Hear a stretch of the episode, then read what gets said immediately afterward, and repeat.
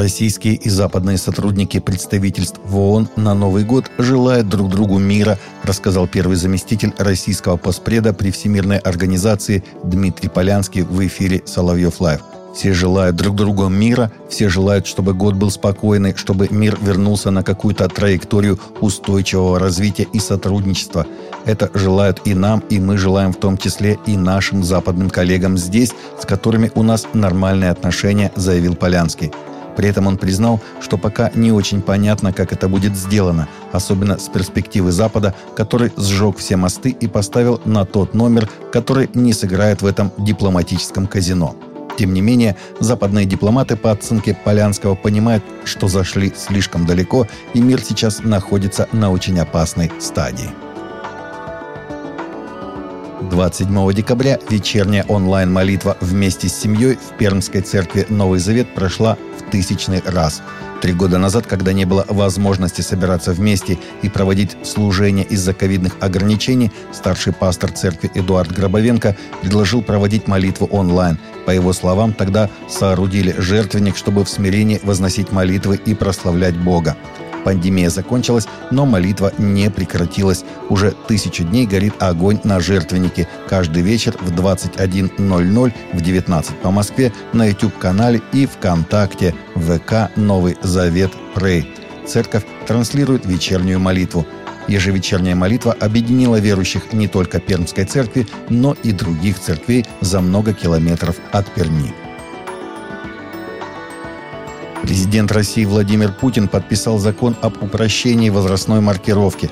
По новому закону Библия, Коран, Танах и Ганджур, а также произведения литературы, изучение которых предусматривается федеральным государственным образовательным стандартом и федеральными основными общеобразовательными программами, не маркируются. Что касается фильмов, то должны быть указаны сведения о запрете его распространения среди детей, если он содержит запрещенную для них информацию – Упрощение системы возрастной маркировки для произведений искусства и литературы позволит избежать неоднозначной трактовки законодательства. Пастор почти полностью потерял зрение после того, как мусульманские экстремисты заманили его в засаду в столице Уганды и облили кислотой, сообщили источники – Пастор Фрэнк Мутабази из Мбарары плохо видит одним глазом, у него проблемы с едой и разговором из-за ожогов от кислотной атаки 22 декабря в Камбале. Его плечо также было серьезно обожжено, и он не может спать без обезболивающих. По его словам, после проповеди на вечерней службе в церкви в районе Кусуби в Камбале человек, выдававший себя за члена общины, поприветствовал его, похвалил за замечательную проповедь и попросил подвести его до района Бусега в западной Камбале.